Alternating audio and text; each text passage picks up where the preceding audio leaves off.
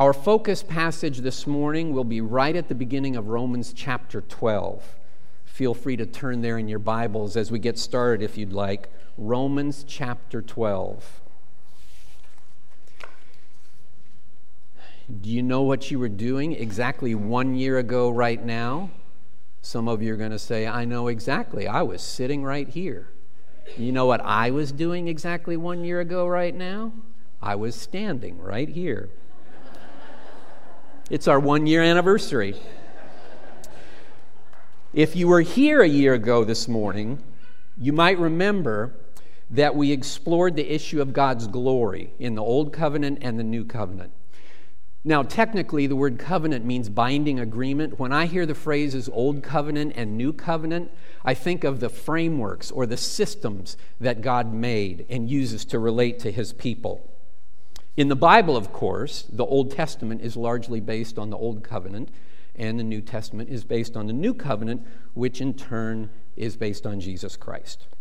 So let's do something similar today. Let's do a comparison of the Old Covenant and the New Covenant. This morning's topic sacrifice. Now, sacrifice might strike us as something that was historically important in the Bible, but it might not seem to be so relevant now. Here's an example of what I mean. In the Old Testament book of Leviticus, the first seven chapters are full of detailed instructions about how the Old Covenant sacrifices were to be made. And when we read those passages, we might think, well, it doesn't speak a great deal to my life today, especially since we're not obligated to make those Old Covenant sacrifices. But the concept of sacrifice is not limited to the Old Covenant. It's in the New Covenant also, and one of the places that you see it is in Romans chapter 12, verse 1. So this morning, then, let's spend some time investigating the connections between sacrifice in the book of Leviticus and the book of Romans. So if you're at the beginning of Romans 12, Romans chapter 12, back up a few verses to verse 33 in chapter 11. We're going to go from chapter 11, verse 33, to chapter 12, verse 2, as shown. So, Romans 11, 33. Oh, the depth of the riches, both of the wisdom and knowledge of God! How unsearchable are his judgments and unfathomable his ways! For who has known the mind of the Lord, or who became his counselor? Or who has first given to him that it might be paid back to him again? For from him and through him and to him are all things. To him be the glory forever. Amen. I urge you, therefore, brethren, by the mercies of God, to present your bodies a living and holy sacrifice, acceptable to God, which is your spiritual service of worship. And do not be conformed to this world, but be transformed by the renewing of your mind, that you may prove what the will of God is that which is good and acceptable and perfect. Let's pray together. Heavenly Father, we're grateful and humbled to be in your presence this morning. We want to open ourselves up fully, Lord, to your word, to what you would teach us, to how you would use this time together to mold us to conform more strongly to the image of Jesus Christ, our Savior. It's in his name we pray. Amen. So, let's make four stops on our journey today. Let's look at the system, let's take a brief look at the system of sacrifice that God set up in the Old Covenant. And then, once those practices became part of the lives of the people, let's take a look at, at the living out of those practices. And then let's do something similar for the New Covenant. What, what system did God set up for sacrifice in the new covenant? What were the procedures? And then, what does that look like as we live it out? So, off we go. Sacrifice under the old covenant. You feeling okay this morning? You relaxed? You ready to be flexible? We're going to read two long passages from the book of Leviticus. In these, we're going to see instructions for how the Old Covenant sacrifices were to be made. When the person who's up here reads long passages, it's hard on you. It's hard to stay focused. But do your best to attend to the details as well as the big picture. We're going to help you this morning to stay focused by giving you a quiz when we finish the second passage. So, we're going to start in chapter 4, verse 3. And uh, this is part of the sequence in those first chapters in Leviticus where we're seeing basic instructions for how the sacrifices were to be offered. So, chapter 4, verse 3. If the anointed priest sins so as to bring guilt on the people, then let him offer to the Lord a bull without defect as a sin offering for the sin he has committed. And he shall bring the bull to the doorway of the tent of meeting before the Lord, and he shall lay his hand on the head of the bull and slay the bull before the Lord. Then the anointed priest is to take some of the blood of the bull and bring it to the tent of meeting. And the priest shall dip his finger in the blood and sprinkle some of the blood seven times before the Lord in front of the veil of the sanctuary. The priest shall also put some of the blood on the horns of the altar of fragrant incense, which is before the Lord in the tent of meeting, and all the blood of the bull he shall pour out at the base of the altar of burnt offering, which is at the doorway of the tent of meeting and he shall remove from it all the fat of the bull of the sin offering, the fat which covers the entrails, and all the fat which is on the entrails, and the two kidneys with the fat that is on them, which is on the loins, and the lobe of the liver, which he shall remove with the kidneys, just as it is removed from the ox of the sacrifice of peace offerings. And the priest is to offer them up in smoke on the altar of burnt offering. But the hide of the bull and all its flesh, with its head and its legs and its entrails and its refuse, that is, all the rest of the bull, he is to bring out to a clean place outside the camp where the ashes are poured out, and burn it on wood with fire. Where the ashes are poured out, it shall be burned. That's a lot to keep track of, right? There's a lot of detail in there. Uh, it's, it's a lot to keep track of. Now, move over to Leviticus 8 God has finished transmitting to Moses the essential instructions for the sacrifices. And Le- in Leviticus 8, Moses, using the instructions he's received from God, is going to prepare Aaron and his sons to be priests. Aaron is Moses' brother. Aaron and his sons are to be consecrated in this passage, that is, prepared to serve as priests, in which they represent God to the people and represent the people to God. So, um, late in the passage, listen for some of the same language that you just heard in chapter 4, and then there's some additional ritual material early in the passage also chapter 8, starting at verse 5. Moses said to the congregation, This is the thing which the Lord has commanded to do. Then Moses had Aaron and his sons come near and wash them with water. And he, Moses, put the tunic on him, Aaron, and girded him with the sash, and clothed him with the robe, and put the ephod on him, and he girded him with the artistic band of the ephod with which he tied it to him. Then he placed the breastpiece on him, and in the breastpiece he put the Urim and the Thummim. He also placed the turban on his head, and on the turban at its front he placed the golden plate, the holy crown, just as the Lord had commanded Moses. Moses then took the anointing oil and anointed the tabernacle and all that was in it, consecrating them. And he sprinkled some of it on the altar seven times and anointed the altar and all its utensils and the basin and its stand to consecrate them. Then he poured some of the anointing oil on Aaron's head and anointed him to consecrate him. Next, Moses had Aaron's sons come near and clothed them with tunics and girded them with sashes and bound caps on them, just as the Lord had commanded Moses.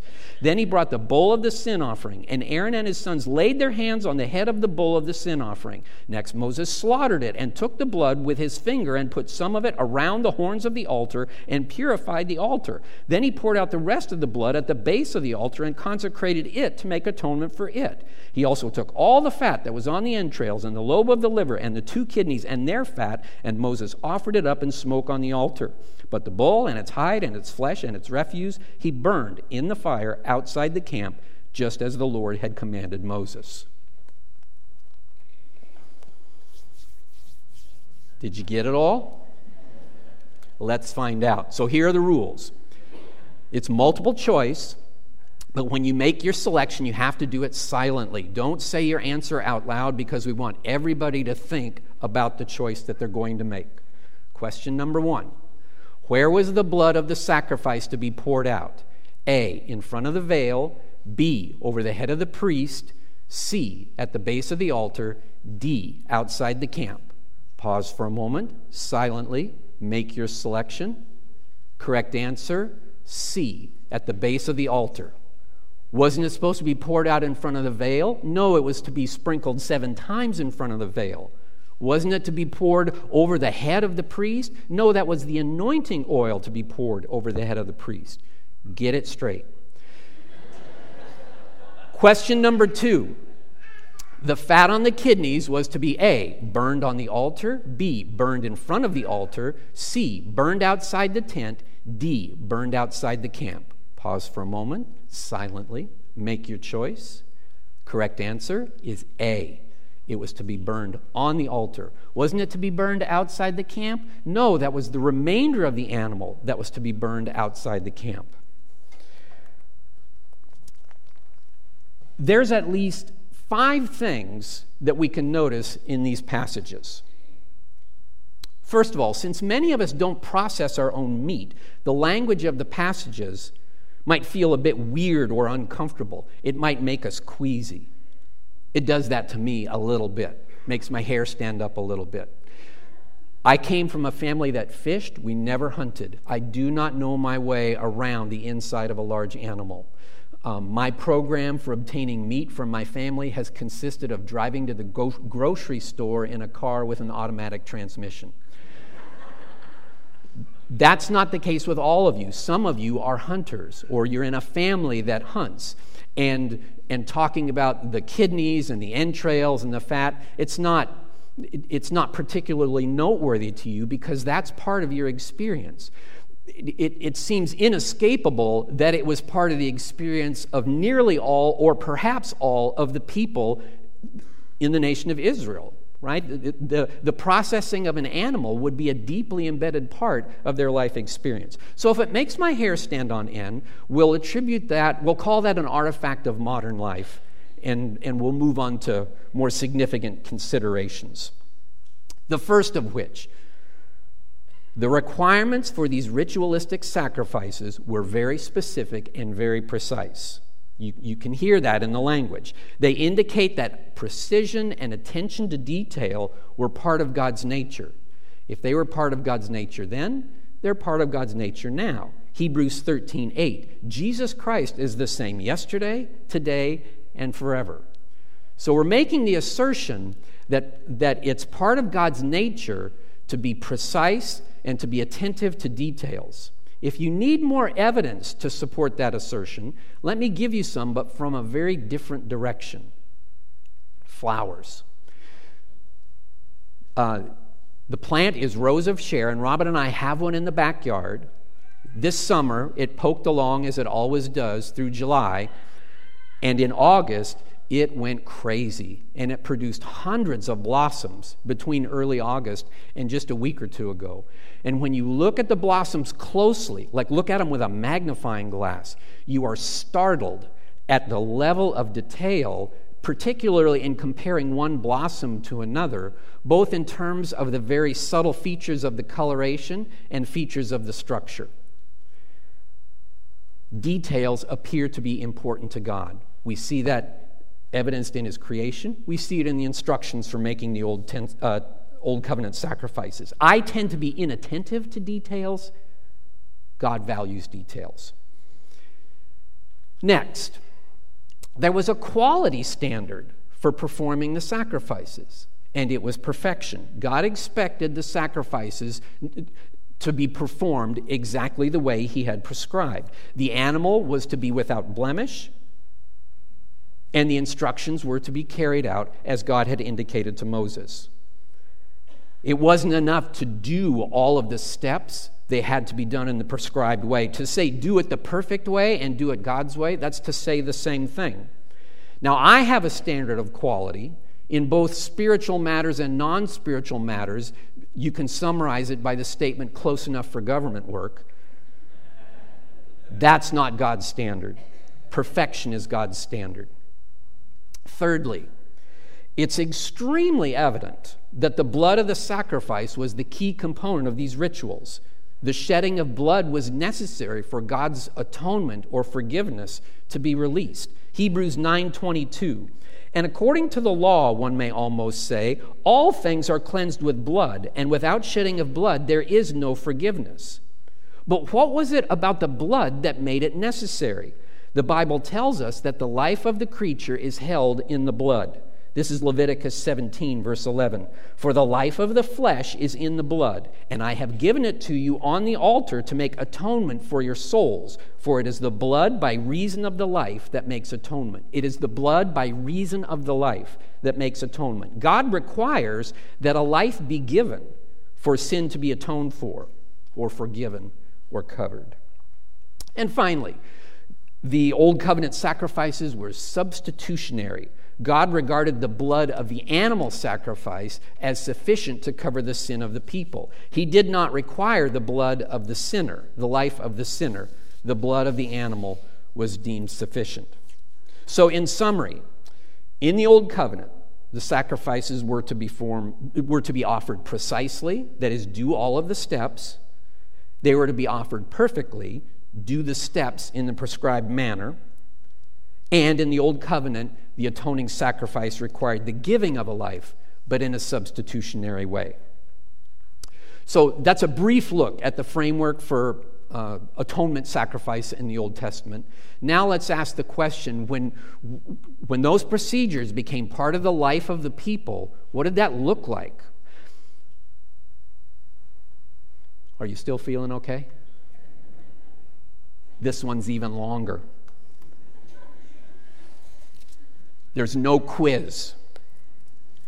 But if you will if you will attend to this as we go through it, Leviticus 9, there's a big payoff at the end. If, if you're able to hang in there, you'll be glad you did. There's a, there's a big payoff at the end. So, uh, 9, starting in verse 5, Aaron and his sons have been consecrated. This is their first instance of acting as priests. This is their first engagement as priests, representing God to the people, representing the people to God. Start at verse 5. So they took what Moses commanded to the front of the tent of meeting, and the whole congregation, the whole congregation, came near and stood before the Lord. And Moses said, This is the, length, the thing which the Lord has commanded you to do, that the, glory of the, that the glory of the Lord may appear to you. Moses then said to Aaron, Come near to the altar and offer your sin offering and your burnt offering, that you may make atonement for yourself and for the people. Then make the offering for the people, that you may make atonement for them, just as the Lord has commanded. So Aaron came near to the altar and slaughtered the calf of the sin offering, which was for himself. And Aaron's sons presented the blood to him, and he dipped his finger in the blood and put some of it on the horns of the altar and poured out the rest of the blood, where? At the base of the altar the fat and the kidneys and the lobe of the liver of the sin offering he then offered up in smoke on the altar, just as the Lord had commanded Moses. The flesh and the skin, however, he burned where? With fire outside the camp. Then he slaughtered the burnt offering, and Aaron's sons handed the blood to him, and he sprinkled it around on the altar. And they handed the burnt offering to him in pieces with the head, and he offered them up in smoke on the altar. He also washed the entrails and the legs, and offered them up in smoke with the burnt offering on the altar. Then he presented the people's offering, and took the goat of the sin offering, which was for the people, and slaughtered it, and offered it for sin like the first. He also presented the burnt offering, and offered it according to the ordinance. Next, he presented the grain offering, and filled his hand with some some of it, and offered it up in smoke on the altar beside the burnt offering of the morning. Then he slaughtered the ox and the ram, the sacrifice of peace offerings, which was for the people. And Aaron's sons handed the blood to him, and he sprinkled it around on the altar. As for the portions of fat from the ox and from the ram, the fat tail, the fat covering, and the kidneys, and the lobe of the liver, they now placed the portions of fat on the breasts, and he offered them up in smoke on the altar. But the breasts and the right thigh Aaron presented as a wave offering before the Lord, just as Moses had commanded.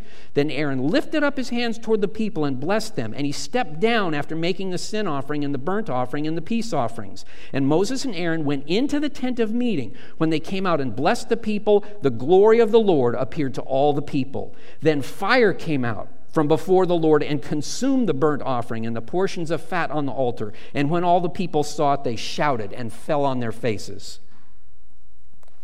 Amen.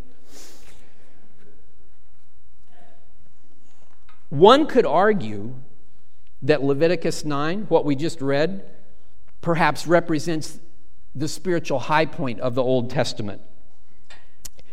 It's one of the few, if not the only place in the Old Testament where the people worshiped in complete obedience. Not that they had been completely obedient in the wilderness prior, they had the debacle of the golden calf on their resume by this time. But in Leviticus 9, Aaron and his sons led the people to precisely follow God's instructions. In verse 6, Moses said to all the people, This is what the Lord commanded you to do so that the glory of the Lord may appear to you. And indeed, God's glory appeared to them. In the performance of those sacrificial rituals, we see that God's instructions were carried out in every detail, and they were carried out to God's standard of quality, God's standard of perfection. When the people sacrificed to God in full obedience to his instructions, they experienced the overpowering blessing of his presence. And isn't that what we all want? Don't we all want to come to worship on a Sunday morning and experience the presence of God so powerfully and so clearly that it literally puts us on our knees? So, why did that happen in this instance? Why was it that these people were able to experience that? Because of their obedience. God said, I want you to do this. I want you to do it in this manner. They did everything as He, as he prescribed. But, but, it didn't last. The spiritual high point did not last. Israel fell immediately, and we mean immediately. They were, as we are, incapable of sustained obedience. So all you have to do is go to Leviticus 10, just right next door to what we uh, just read. And you see that Nadab and Abihu, two of Aaron's sons, corrupted the instructions for the handling of the rituals. Uh, the scripture in my translation makes reference to strange fire having to do with the way the incense was handled.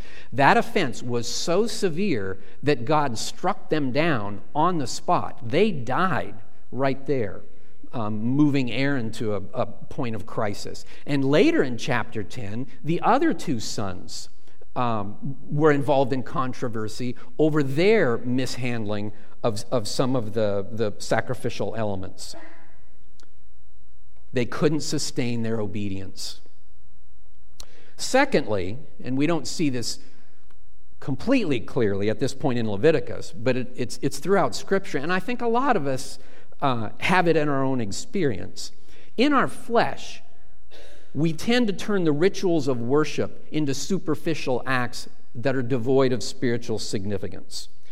Um, it, it's easy to use ritual to mask uh, a hard and disobedient heart. God spoke to the prophet Isaiah over that issue. He spoke to the people through the prophet Isaiah in Isaiah 113 where God says, Bring your worthless offerings no longer. Incense is an abomination to me. New moon and Sabbath, the calling of assemblies. I cannot endure iniquity and the solemn assembly. God confronted them strongly on their hypocrisy. We know in the New Testament the Pharisees were expert at using ritual to cloak hardness of heart. And, and we know that Jesus confronted them strongly. So, a quick look at the framework of sacrifice, the atonement sacrifice under the Old Covenant, and, and a little bit about how it played out in the lives of the people, both good and bad. Now, on to the New Covenant. Sacrifice in the New Covenant. We've seen that God's requirements for the Old Covenant sacrifices were specific and detailed. Similarly, the new covenant sacrifice unfolded according to a specific set of steps. Now, notice that I referred to the new covenant sacrifice in the singular. Old covenant sacrifices were made repeatedly, year after year after year. But the crucifixion of Jesus Christ is the single atoning sacrifice of the new covenant. There's only one new covenant sacrifice of atonement, and that was made by Jesus. Now, as in the old covenant, that sacrifice made by Christ happened according to a certain set of steps. And we can see those in Matthew 16 at verse 21. From that time, Jesus began to show his disciples that he must go to Jerusalem, suffer many things from the elders and chief priests and scribes, and be killed, and be raised up on the third day. Peter took him aside and began to rebuke him, saying, God forbid it, Lord. This shall never happen to you. But he turned and said to Peter, Get behind me, Satan. You are a stumbling block to me, for you are not setting your mind on God's interest, but man's. God established the procedure for the new covenant sacrifice, and Jesus was obedient to every step of it, to the cross and through the resurrection. Peter probably didn't realize it at the time, but in his attempt to redirect Jesus from the cross, he was actually opposing God's plan for that new covenant sacrifice. He was, in a sense, acting as Aaron's sons did in, in Leviticus 10. Additionally,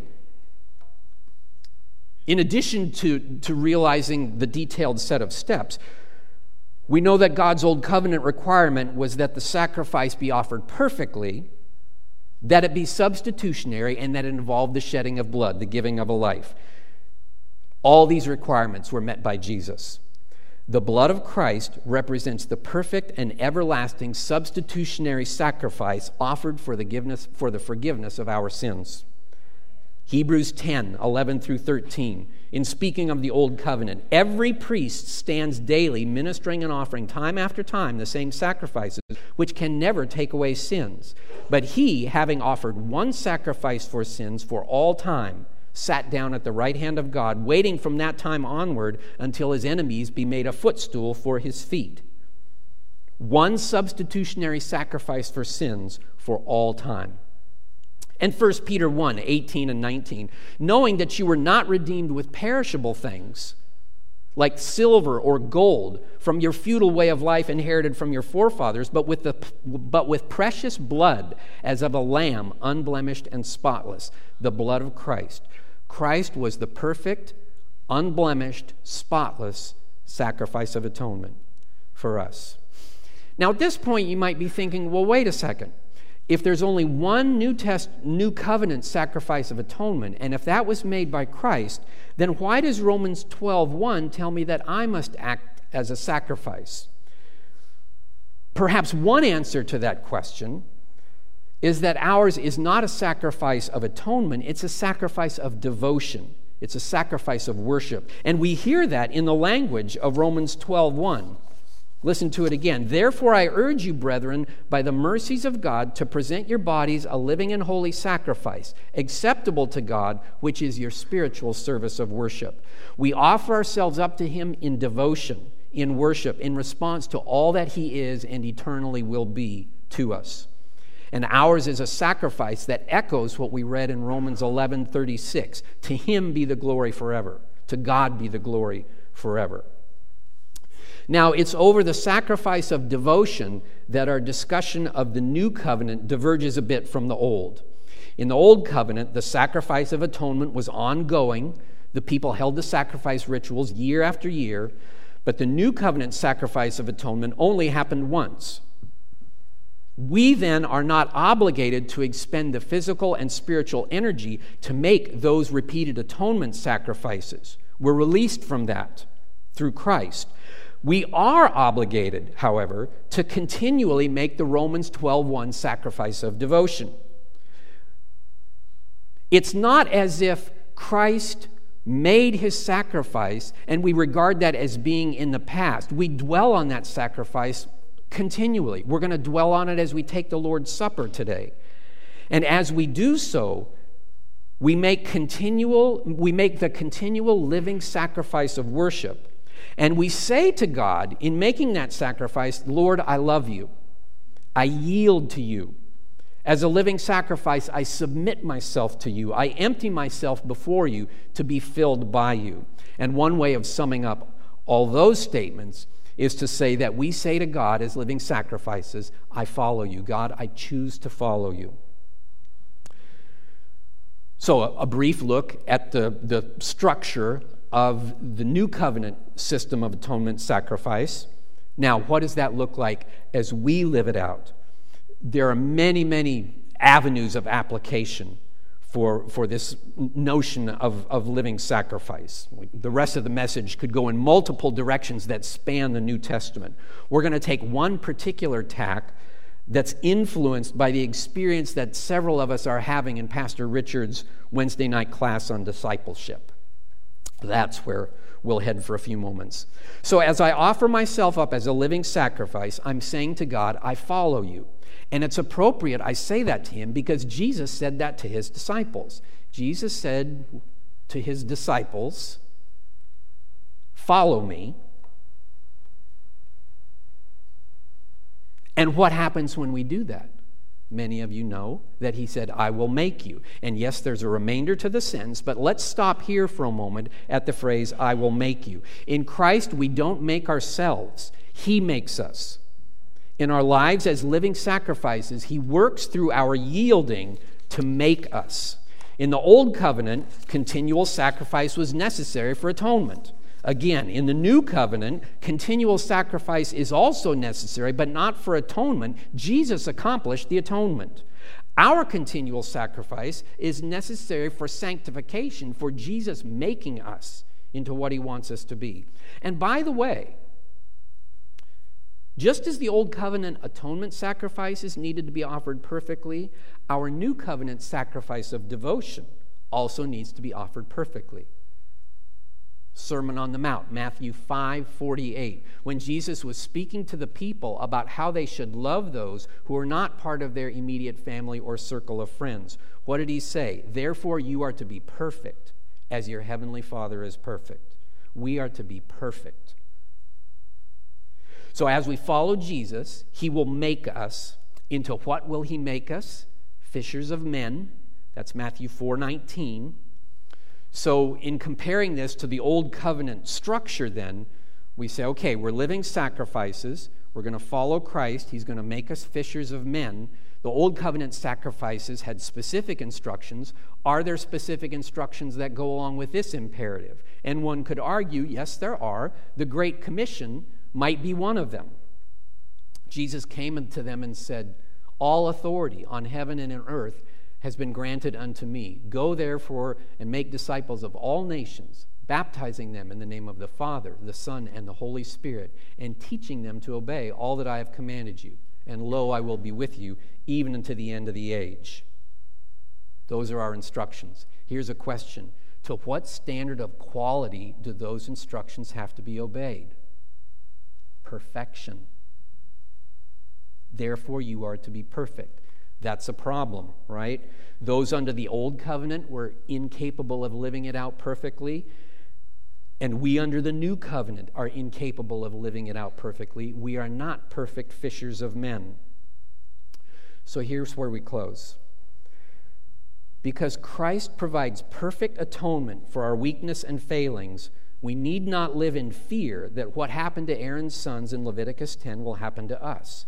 Rather, we can live in the freedom expressed by Paul in Philippians 3 13 and 14. Brethren, I do not regard myself as having laid hold of it yet, but one thing I do, forgetting what lies behind and reaching forward to what lies ahead, I press on toward the goal for the prize of the upward call of God in Christ Jesus.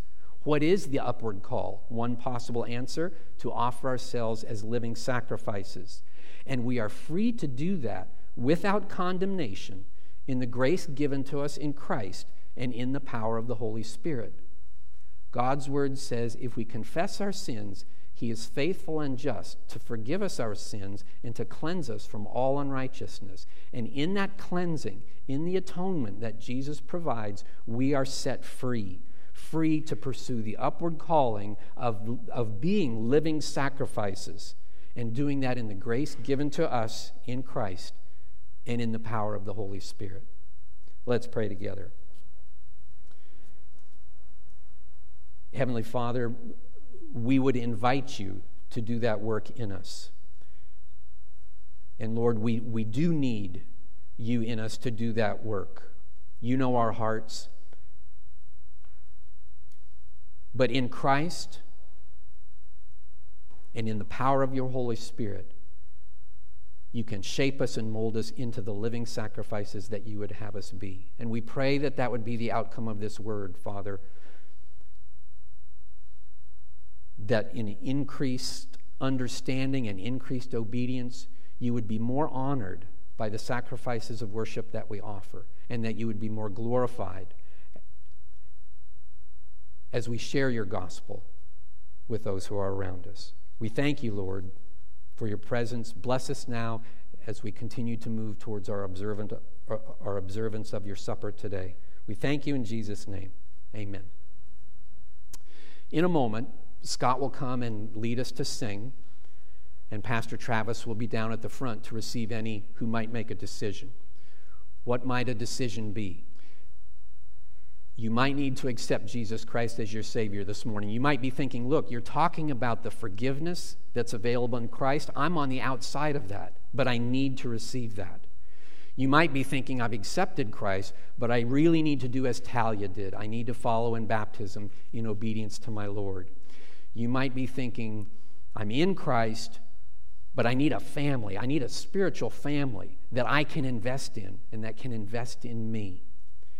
Or you might be thinking, I'm in Christ and I'm in this family, but I'm lagging. My zeal for being a living sacrifice, for walking as a living sacrifice, has, has diminished. I need to recommit myself to a, a more sincere walk with the Lord. Any of those decisions or other decisions that you feel God is leading to you, you to make this morning, we invite you to come forward and share those with Travis and, and pray with him. And you might think, well, that's a little bit risky. There's a lot of people in here. But that's a good thing because as you come forward, the spiritual arms of 250 people are going to enfold you and you're going to be in the palm of the hand of our Lord Jesus Christ. And that's a very safe place.